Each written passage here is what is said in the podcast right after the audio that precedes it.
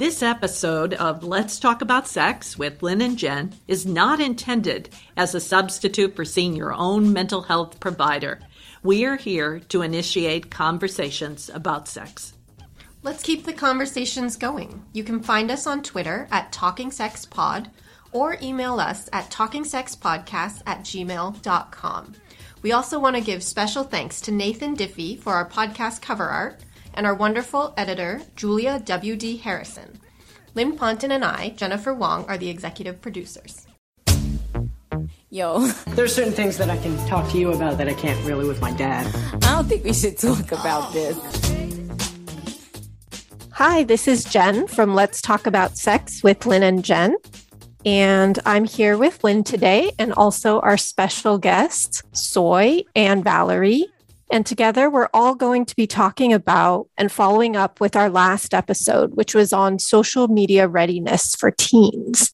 And so we've been going through kind of the social media readiness process. And today we're going to be focusing on talking about mobilizing. I guess before we get started, how is everybody doing? I'm having a great day. We've uh, been talking, this is Lynn, and uh, we've been talking uh, about this topic and had quite an animated conversation going. Uh, you know, mobilizing is a, a bit about why do uh, all of us go online, but especially teens. What sort of sites do we go on? And uh, especially the area of danger quotient is part of that. But today we were going to focus on why people go online, uh, many different reasons, and what do we know about the apps and sites we're using. How are you doing? this is Soy, and I'm feeling a little tired today, so I may not be the most uh, excited in my voice, but thank you for having me back, Lynn and Jen. I pass the torch to you, Valerie. Hi, I'm Valerie. Thanks for having me, everyone. And maybe, Jen, you know, this is a topic that we've been working really hard on. You know, it reflects the media of today you know, really the struggles that are ongoing. And that's how we got together, all of us, to really work on this uh, way of preparing uh, teens to go online and dealing with some of the stuff we're seeing. Yeah, definitely. I mean, I wanted to make sure we're all introduced here since everybody's kind of part of this conversation, right? And I, I think what I'm really excited to talk about today is how mobilizing, I think, is really about building people's awareness so that they can be prepared to go online. And I think, as we were talking about earlier, there are all these different aspects that we sort of maybe have picked up ourselves over time through just like our own experiences, but being able to think about how can we use our experiences coming from our lives and also interacting with clients and hearing about their own experiences to help the teens that we work with and the teens and parents that are listening to this podcast come up with ideas to mobilize their own resources so they can be prepared to give themselves the best experience. And so, as you had already kind of briefly mentioned, Lynn, we did kind of break things down into three main questions that are important to address in order to make sure that you're mobilized. And so, the first is kind of checking in with yourself about why is it that you're going online? The second being you know what is it that we know about the sites or apps that we're engaging with? And then lastly we, will be talking about the danger quotient but in a different episode because we want to be able to go deeper into that. So as we start off let's talk about this question of why am i going online what does it bring up for any of you in terms of either your personal life or the interactions that you've had with clients regarding this question? With a lot of teens I work with, Jen, I think what I see teens go online for a lot of different reasons, but mostly connection with friends is a big driver. And they're, especially during COVID, they're looking for friends, they want to connect, they describe it uh, like a lifeline if the parents are going to disconnect it. And I struggle with a lot of parents, you know, saying you need to keep these lines open for your kids because the kids today are pretty isolated and pretty shut down. But parents need to be aware of how kids are really using it. Yeah, I think it has, especially during COVID, become sort of a replacement for some of the face to face conversations that you would have with friends, right? Like I hear a lot of my clients use Snapchat and they're just sending things that maybe normally like you would say to somebody if you were sitting with them. But because you're not seeing them, it becomes sort of like a, a filler for that. Are you working with many teens, Soy? At this time? Um, I've reduced my client caseload of teens and started working more with adults, but I have some, you know, young adults who were teens recently. And, um, you know, we talk a bit about what their experience was like because it was very recent.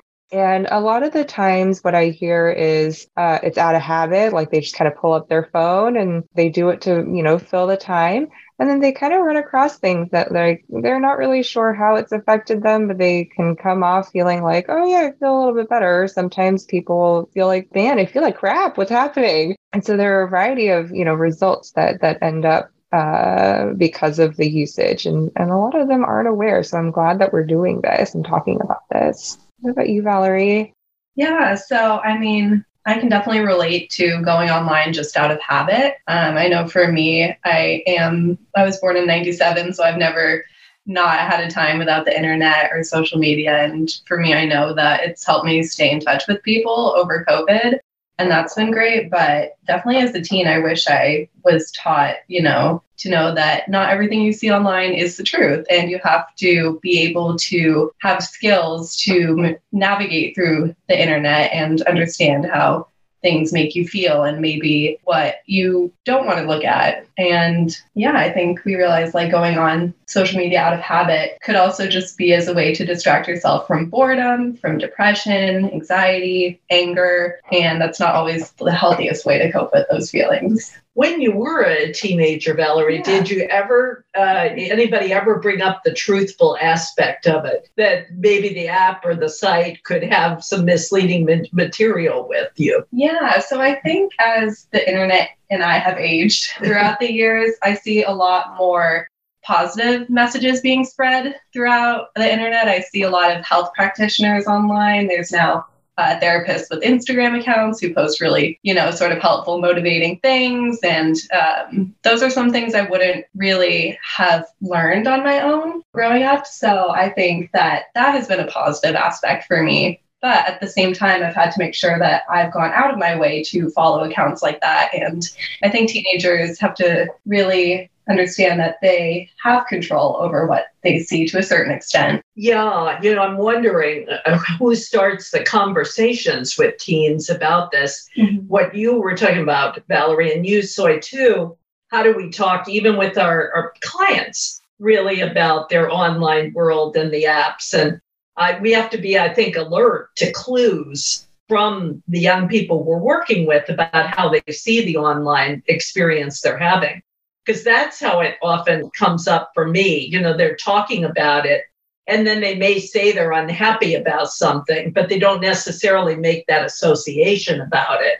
So it's really about engaging them in conversations about this process. And people don't talk a lot with each other about their experiences online. That's not something that's discussed a lot. It's it's funny, but it's not really maybe it is in scientific articles, but uh, re- and, and in venues like this, but online experience and how it makes you feel is really not discussed very much. Yeah, I think being able to connect those dots for people is really helpful. And I, I, think I talked about this in our last episode too, but I'm happy to repeat it here. I think, you know, this idea of mobilizing is also about starting with a baseline for yourself. So you have some sort of measurement to compare your experience to. Whereas I think when you don't recognize maybe more intentionally where you're starting from it's harder to recognize like oh this made me feel worse or this made me feel better because you don't really know what you're comparing it to. And so for me part of mobilizing is teaching my clients to ask the questions of you know like why am i wanting to go online at this time? And being able to turn inward about that and kind of checking in with yourself like oh i'm feeling good or i'm missing this person or i'm curious about this aspect and i don't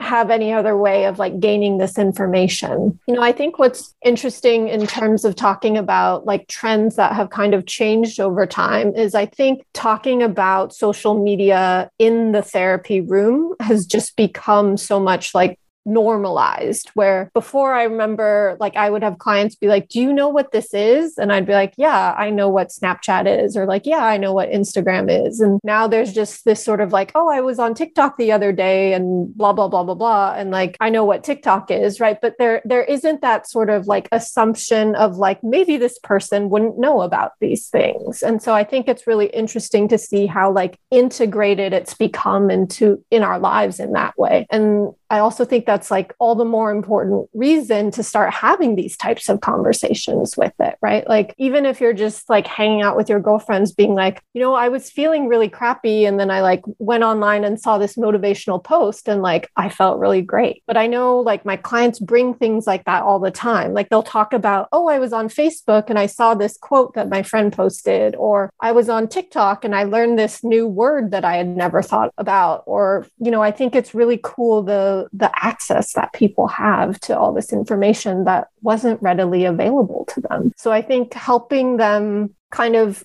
identify as you said i think that truthful piece is so important and that curation aspect right? Like knowing how to evaluate like maybe does this person have credentials? Or when you read their things like how does it make you feel after right? Or when you're looking at these images like what does it bring up in you I remember it was a really long time ago, but I think it was like sort of when the Dove campaign, the like all bodies campaign came out. And I remember being in class, and it was one of the first times I remember ever talking about advertising and the impact of advertising and how like in particular beauty products you know like you're made to feel not good enough in order to feel that you like need these things in your life and just the subtle ways and not so subtle ways that these messages are sent across and I think if we can start those types of conversations earlier, like I think at least the teams that I've worked with, they're like aware of it, but they don't know how to talk about it. So I do think it's on adults, whether it be like or even like older siblings and things to kind of introduce these conversations and make it more normalized to talk about them. Sorry, I know I went on like a long speech there, but. But you know what you're talking about is really helpful for what we do in therapy, but also with our friends and with our family. And for a long time, I think, uh, you know, there have been conversations about advertising, for example. There was this whole book you know, Deadly Persuasion, written 20 years ago by Jean Kilbourne, that really uh, targeted this for adolescent girls, you know, some of the difficulties that they're having. And it really brought up the importance of having conversations like this about advertising. Now it's just ramped way up. And I, I think this talking happens naturally, Jen. I find in sessions that there we're bringing up apps all the time and and different exchanges online all the time. So it's part of the session we're having. But the idea that you can turn it off you can as you say curate your own world here make changes be suspicious question the truth. These are all things that i think people don't necessarily think about. Yeah you know one of my clients i've been working with them for quite a while now. I think it's been at least over a year and a half. And uh, one of the first conversations we had was around body image. And they were really aware that, like, I know what I look like, but I still feel very, you know, X, Y, and Z compared to what I see on social media. And that diff that that the difference or the cognitive dissonance that's happening there is just really you know it's really harmful to them. And it, i think it brings up more depression and anxiety and self-esteem issues that are really hard to tackle. Because while and th- this is a very gifted young person um, so while intellectually they may understand that like this isn't actually real this isn't how i actually look i still feel internally X, Y, and Z. And and I can't help but wonder if a part of that also has to do with this large access and easy access of information that young people have now. They can understand these things maybe on an intellectual level, but how can they really feel it? How do you think you could help your client uh, feel it soy. Let's say you've got the client in there, and I, I agree with you. I think you can read the article, read the book, listen to a discussion like this, a podcast, but how can you help another person really connect with maybe their feelings around this better? A large part of it is just validating that, you know, what we've been working on together is validating that, yeah, like you're, you, it definitely feels okay to feel the way that you feel, especially with what our culture keeps trying to push on us, right? Like you're never going to be good enough. You're, you have to look a certain way in order to be considered what's quote unquote pretty or beautiful or whatever, handsome. And, and then to, again, going back to, how truthful is the material I'm seeing um, keeping that in mind because there are things like, as we were discussing earlier, Photoshop that's being done to the pictures that we see. You know, as I was reading an article about how we hire older actors and actresses to play parts of teens in movies that are not realistic at all and and that plays a huge part into it so just keeping those things in mind and you know i guess what we would call as a fact check or a reality check is super important I, I, think what you're talking about is really important with our clients. You know, the validation of their feelings in response to it, encouraging more feelings to be brought up around media and talked about. Where I've seen the most troubles, really, for the particularly girls that I work with, is around body triggers from social media. And it's looking at photos that have often been you know, screenshopped or photoshopped in a way that they're not realistic. And the girls can't seem to not compare themselves to these images that they're really seeing. And even if you validate the feelings, they still have this uh, draw in to these images, you know, and they still kind of push themselves in that direction you know, and how to work with them in, in conversation to really see that, uh, you know, they're being pulled into this image in a way they're being sold this image and they've got to try to break that. You know, that's a that's a tough process. Well, I think humans are like very visual creatures too. And so it's very easy to see something and be like, wow, this is so appealing, right? And I think one of the things that is really great about the way some people have started to change the way they interact with a very visual platform such as Instagram is I remember this one lady who was a model was kind of taking photos and she was showing like here's what the photo looks like pre photoshop and here's what it looks like after or there was another woman who was taking photos and she was like when i sit like this this is how the photo looks but 3 seconds later like i sit like this and it it looks like this, right? So I think being able to present more realistic images is one of the ways that you can use the platform to help kind of show evidence of like that truthfulness and like evaluating it, right? Because I think reminding people like photos are just a snapshot of a moment. And I think a lot of times, especially when we're younger, let's say like around 13, like we aren't sitting there with all these frameworks and thinking about all these things. And so even just these gentle reminders, I think seeing kind of like one photo next to another and being like, oh, wow, like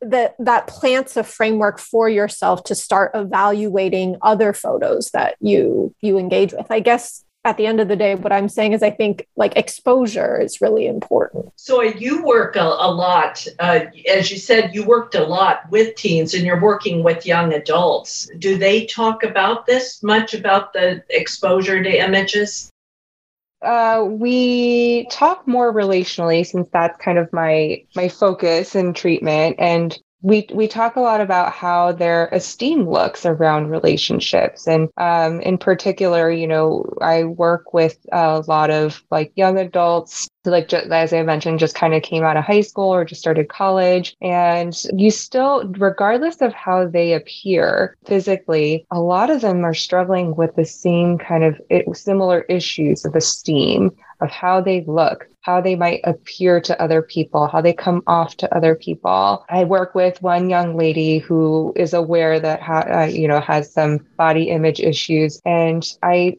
she is by far one of the like most petite people in like that I've ever met, and definitely does not appear the way that she feels she comes off to people. And there is a there are two uh, young men who I'm working with and both of them have some struggle with with their esteem. And while one person looks and portrays the physical appearance of what you uh, of what you know our culture kind of is hoping kind of trying to promote and then the other you know not not not not similar they both have come in to see me for relationship issues. And a lot of the time, what's been interesting to see is how it's being expressed, these esteem issues that are coming up. They all, all these different clients, they, you know, I see them both have depression and anxiety, but the way it's being expressed is really kind of varied.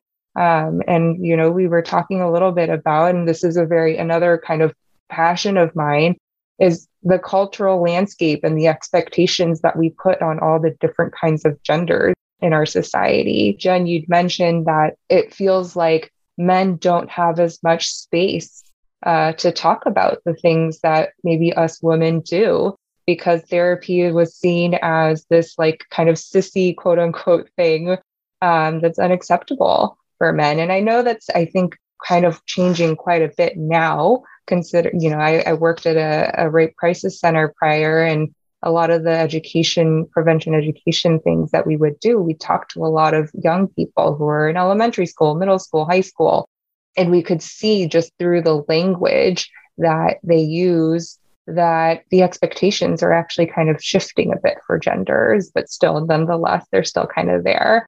So, yeah, there's just, it's just been an interesting thing to to witness is this change, but still there the core issue is still there about esteem and how it's how it's being impacted because of what we expect. You know what you're saying. So I we had a hot discussion before we did the podcast about the gender issues.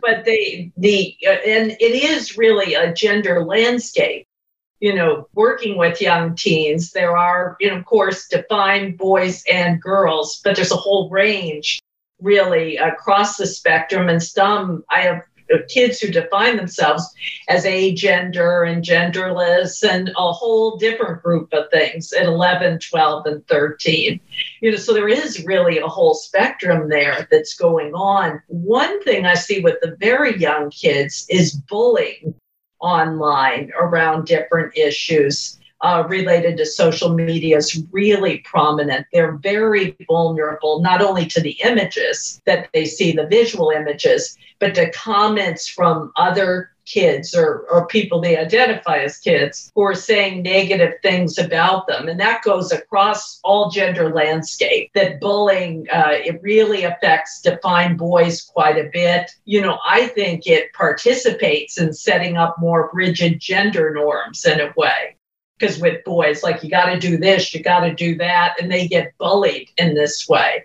So I think uh, the gender is an interesting topic as it fits this, but the whole group of kids is getting affected by it. Yeah, I think I am. I'm, I'm actually going to reference one of your earlier podcasts between you, uh, Jen and Lynn, um, about how social media seems like has kind of almost polarized these gender stereotypes and then, but at the same time, what's been interesting is we have all these genders in between that have become more acceptable, which has been really cool. Uh, a little confusing to me, but I think it's kind of cool that and by confusing, I'm saying like, how, why is this happening? Why is this phenomena happening? So that's been really, you know, interesting. I feel like that could be a whole other segment in itself. but, and, you know, also additionally, I'm thinking about Audrie and Daisy, right? They uh, are these young women who were uh, sexually assaulted over here in Northern California. One actually ended up committing suicide. And I think there was a combination of the assault itself and because of the bullying she experienced. Um, that was really tragic. And it was all all online, some of it in person, but a lot of it was online. And, you know, Jen, you were talking about conversation. That's another place I think we therapists step in is to really have conversations and prevent those kind of feelings going in a really, really sad and tragic direction. But parents could do that, friends could do that. A couple of the girls I work with knew one of the kids who suicided Soy. And so working with them, having conversations with me, having conversations with their parents, with friends, really helped them process this. So I think these conversations around this topic are really, really important. Yeah, I think that's a huge part of sort of mobilizing is having the conversations, raising the awareness, creating the frameworks learning to ask these questions, right? I think all of that is so important. And I think the part that you're bringing up about some of the like more dangerous aspects is also really important to address. And uh, so obviously, I think, you know, this is a good place to wrap up what we've talked about. We've covered a lot of different things that I hope are helpful to our listener. And, you know, to get you excited for the next episode, like we are going to be talking about what we call the personal danger quotient and how to evaluate that in terms of engaging online. So look forward to that with all of you. Okay, well, thank everybody. Uh, this has been fun to keep working on together, and uh, we look forward to the next one. Thank you. Yeah. Come on. Let's talk about